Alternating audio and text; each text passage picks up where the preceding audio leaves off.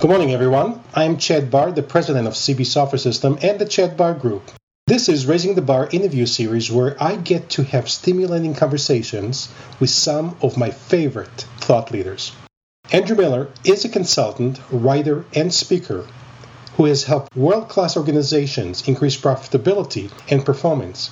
He's a thought leader in operational excellence and he brings together strategies around innovation and collaboration, customer onboarding and retention, alignment of strategy and execution, hiring and retaining top people, and managing the correlation between speed and profitability.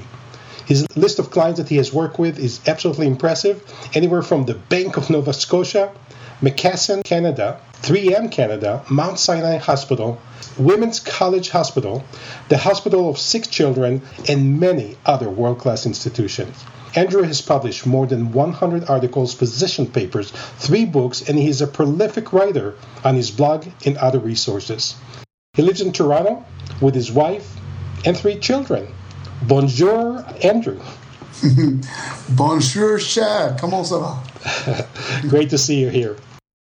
So let's start with uh, several questions I have for you, and I'll start with the first one that comes to mind, and that is this. You help organizations improve their operational excellence.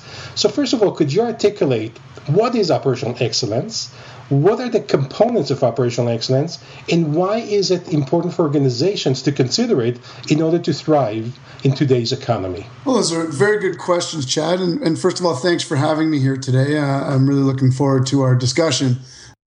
Operational excellence is the pursuit of excellence. It's the pursuit of doing things better. It's the pursuit of improving the way that your organization performs. Obviously, for a for profit organization, it's improving your profitability uh, and, and, the performance of an organization. And the way that I define operational excellence is as a few different components, which sort of the standard operational excellence definition doesn't have. Because in my view, operational excellence really has to entail the holistic organization. So, as you said in the preview, it's really got to contain things like innovation and how do you drive innovation. And it's got to contain how do you attract and retain your top people? How do you ensure strategic and tactical alignment? You know, how do you enhance customer engagement and retention? And then also, how do you optimize speed? Uh, so it's really important that operational excellence for organizations contains all of those components. It isn't just about one or two of those components working on their own. It's about how does an organization maximize its profitability, optimize its speed, and really focus on all those different elements to make sure that they can maximize their performance and maximize their results.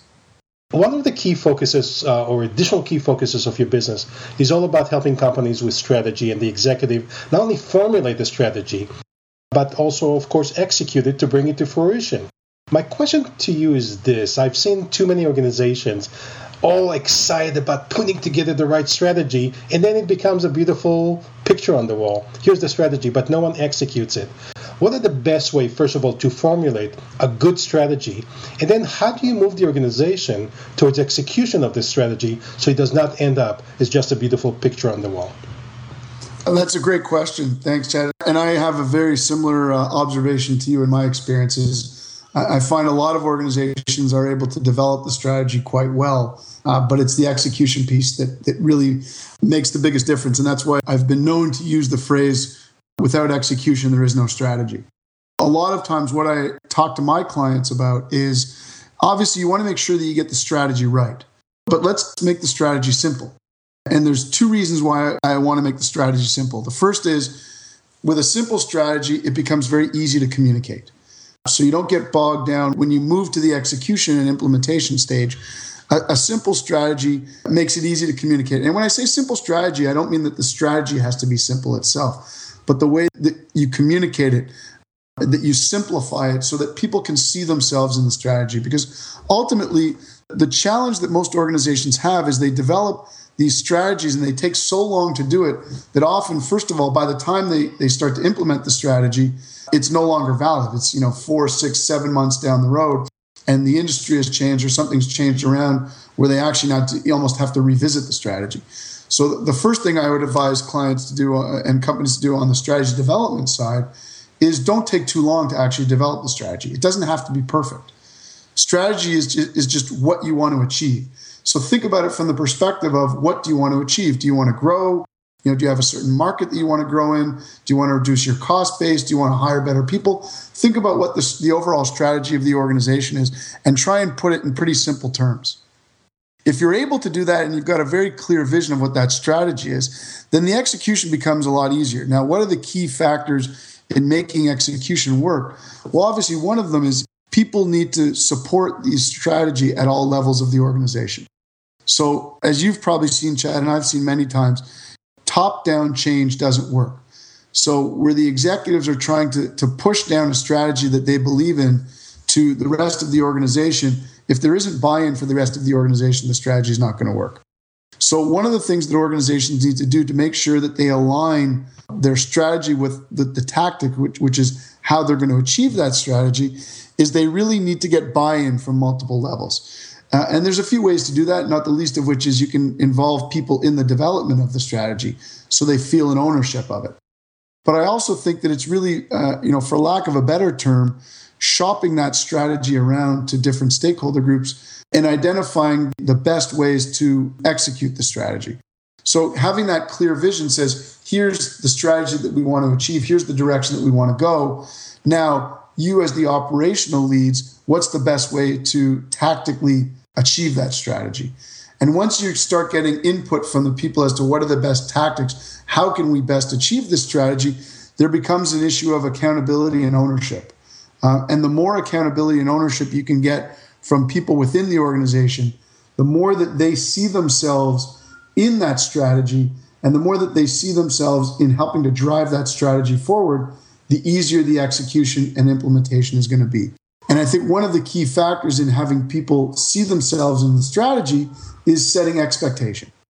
So if I know what's expected of me, if I know how success is going to be measured, then I've got a much clearer view of what I need to do to make sure that I meet and even exceed those expectations. And I know what I need to do to make sure that I get the results that I'm going to be measured on.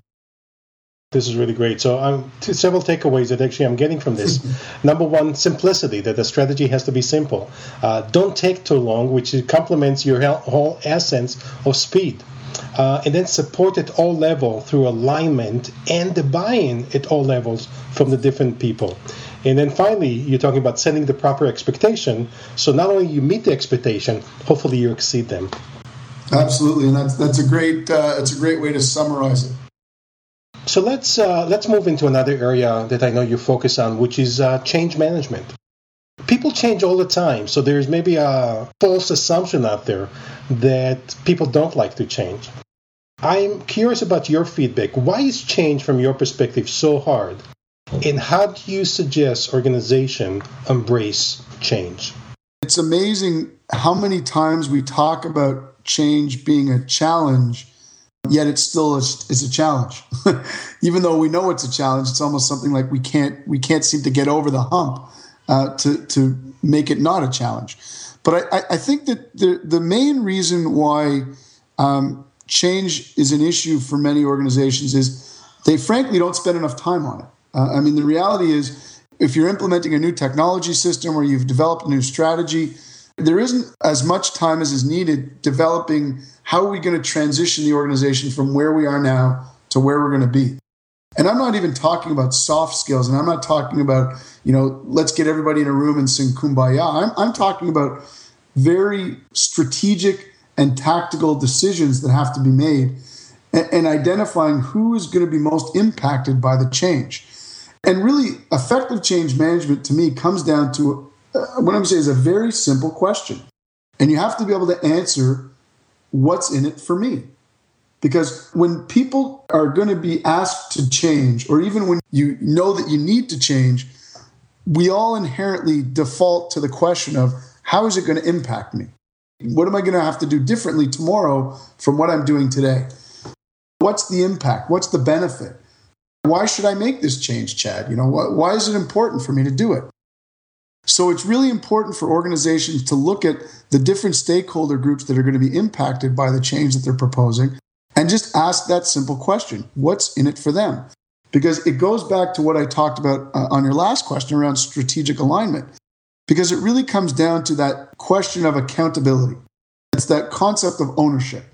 You know, so I, as an employee, if I take ownership in the change, I'm going to be more inclined to change. If I see what the benefits are to myself or the organization, if I take accountability for those uh, benefits, if I understand what's expected of me, then change becomes a whole lot easier. I mean, if you think about why are people most resistant to change, it's really just the fear factor. It's the fear of the unknown. I know what I do today. I know when I show up to work, these are the things that I'm supposed to do. You're telling me that tomorrow I'm going to have to do something different. I don't know what that means. You're not telling me exactly what I'm going to be doing tomorrow.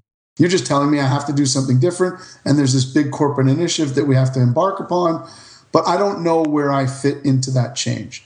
So, the key for organizations to have effective change management is to be able to say to people, here's where you fit, here's what's expected of you.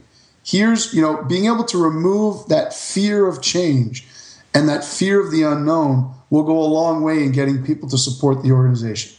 Now, I will say one thing, not to go against what I just said, but I think to, let's be pragmatic here in saying that within an organization, within any organization, you're going to have a certain percentage of people who are not going to support any change. It doesn't matter what. So, I mean, my experience is I think if you could break people in your organization up into three groups, uh, you're going to have, and let's start from the positive and then work our way back.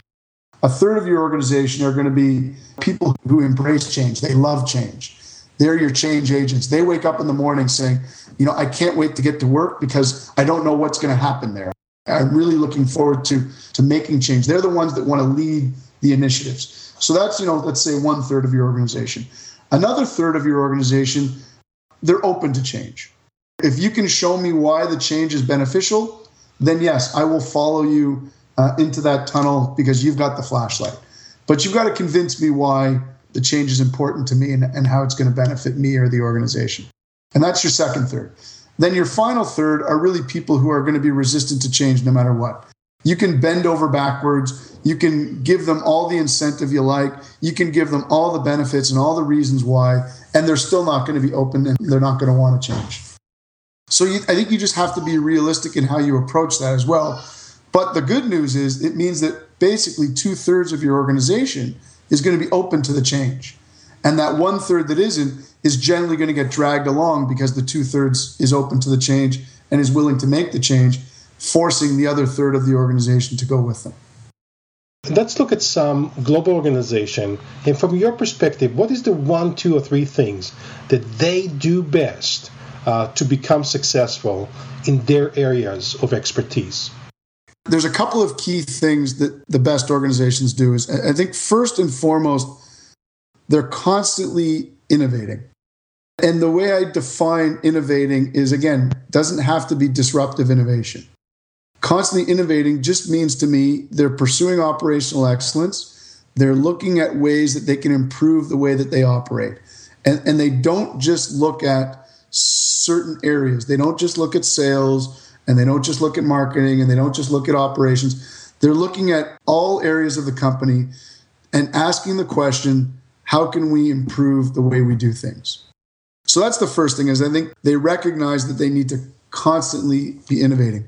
I think the second key thing they do, which really, in my view, differentiates the best from the rest, is they do the first thing, which I said they're looking to constantly innovate but they're able to find opportunities and what I call these performance boosts. They're able to find performance boosts in areas that most organizations don't normally even look. And I think that that's the real opportunities where you're able to leverage and exploit what I'll call gaps in your processes, gaps in your organization.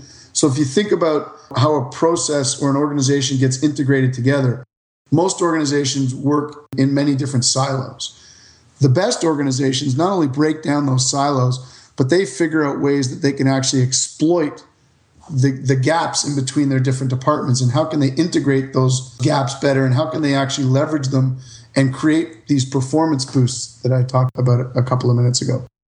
So I think, you know, again, to go back, they're constantly innovating. they're looking for performance boosts in areas that most organizations don't normally look. Obvious one is that they're always looking to attract and retain the best people. But I think the thing that they do differently is they don't just look to attract top people when they've got a, a job that's open. They're constantly on, and I'll use the word prowl, they're constantly on the prowl for the best people. And even if they don't have an opening for those people, they'll find a place for them because their philosophy is this is a great person, and no matter what, I cannot let this person go. I've got to find a place in my company for this person because this person is the right person for my organization. And I don't exactly know what they're going to do, but I know they're going to do great things here. So I may even create a position for them specifically because they're that good and I know I need them that much. So it isn't just about attracting the best people, it's it's about recruiting the best people and it's about looking for them constantly to say, I know that they're out there. I've just got to give myself as many opportunities as possible to find them and then integrate them into my organization. Why is innovation and reinvention, from your perspective, Andrew, critical for your survival as an organization? Well, I think the first thing I'll do is I might separate those two thoughts because I don't think innovation and reinvention are the same thing. I think reinvention can be an extreme of innovation. So if we want to call reinvention would be like disruption. So take the example of let's say IBM when uh, when Sam Palmisano took over from Lou Gerstner in the early 2000s. IBM went through a reinvention. Under Gerstner, IBM was in cost cutting mode. I mean, they had to work on efficiency, productivity, and cost cutting. They were too big and too slow to do anything.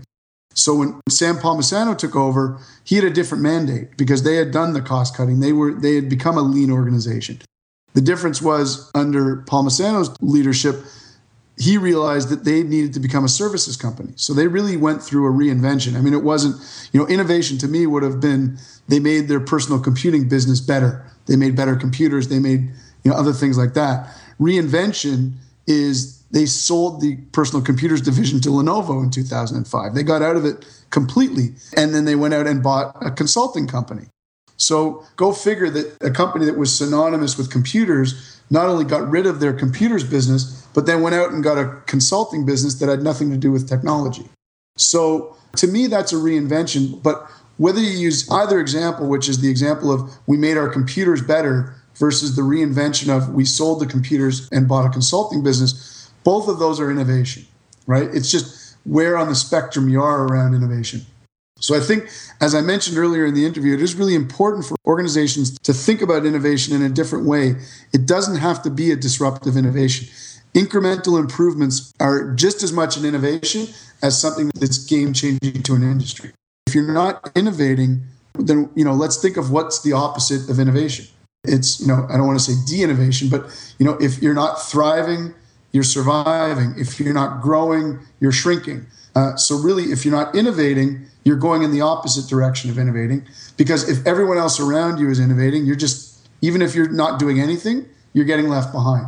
And i think there's no shortage of examples and I, I could throw a few company names out there not to pick on anybody but certainly you know hp research in motion blockbuster uh, a few different organizations that have shown us that if you're not innovating constantly and if you just sort of get to a certain success plateau and stay there, you're not going to be successful for very long.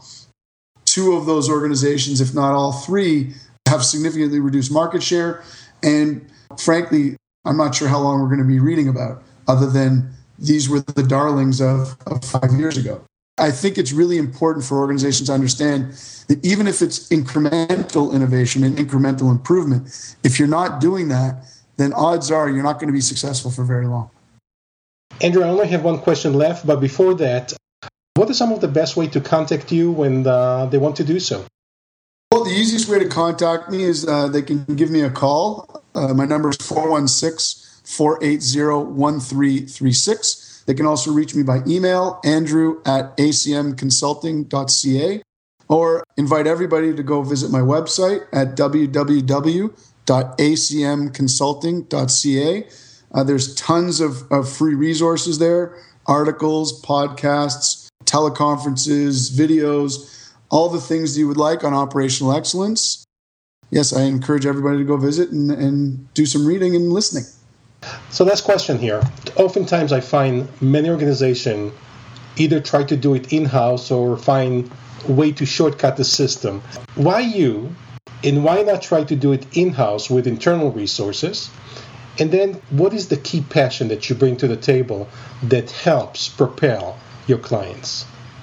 Sure, uh, that's a great question. So I'll, I'll, take it in two pieces, and I may need you to remind me about the second question in a minute when I wax poetic about the first. Um, the important reason why, and I'm not going to say organizations shouldn't try it on them on their own, but I think the reason that most organizations aren't successful when they do try it on their own is a couple of things. I think the first is they don't go all in. To use the you know the poker analogy, you know often project teams or people that are working on the project have day jobs, so to speak. So they're getting pulled in and they're working on this as sort of a second initiative that's not part of their day job. Uh, so they end up either working ridiculously long hours or it ends up impacting the reason that they were hired in the first place. Most organizations don't have, let's call them internal change management experts. So any initiative that gets worked on has a huge change management component to it. And if you haven't worked in that environment before and haven't successfully implemented the change, it becomes very difficult. It adds to the difficulty when you've got somebody who's working with their peers trying to influence the change. So that becomes a challenge as well because you're working with people that you've worked with on an ongoing basis and you're trying to show them the benefit of the change. You're trying to answer that question what's in it for them? And that's always a challenge because, uh, to be frank, Chad, a lot of my work with clients, at least initially, is validation of their ideas. A lot of the stuff, it's not that I'm not bringing a lot of value to them, it's that there is a lot of value in validating what their ideas are, but you can't do that when you're sort of in the forest trying to look through the trees. So there is that value of that outside perspective, those extra set of eyes, that person that hasn't worked in the organization and doesn't live and breathe the organization. So that outside perspective of somebody that says, well, you know what? I've seen this in many different organizations, in many different industries. So there's a value in bringing that perspective from somebody that's seen it in many different places, lived it in many different places, and seen opportunities and the challenges and even some of the pitfalls for what works and what doesn't work. So, what that allows an organization to do by bringing up that outside perspective is that you're able to, let's call it flatten the learning curve. You've got somebody who's got the expertise, has seen it done in many different ways, and is able to accelerate the process for you. So maybe instead of doing it internally and it taking six months, you may be able to look at somebody can help you externally and do it in two months because they know exactly what to avoid and exactly what to focus on. And you've got dedicated resource providing that implementation support. So, I mean, when you get to the question of, you know, what are the biggest challenges? The other thing I, I do want to mention is the work with my clients doesn't often replace the work that's being done by internal teams. It actually supplements the work that's being done by internal teams clients shouldn't become reliant on outside resources, but they should certainly use them to, like I said, accelerate timelines and make sure that they avoid the pitfalls and that they can be successful and get results much more quickly. So, so I think that's an important misconception or myth that people have with consultants. Is my view of a great consultant isn't somebody that replaces the work that's being done by the client. It's somebody who supplements and complements that work so that the results can be achieved quicker and more successfully. So, for those of you listening, if one of the key challenges for you or that you're facing is how to dramatically accelerate the success of your organization and leverage things such as we talked about today, whether it's operational excellence, change management, or innovation, obviously I encourage you to reach out to Andrew Miller. Andrew, thank you for this feedback. Thank you for the great wisdom and hope to see you soon. Thank you, Chad. It was my pleasure, and it was a great discussion. Thank you.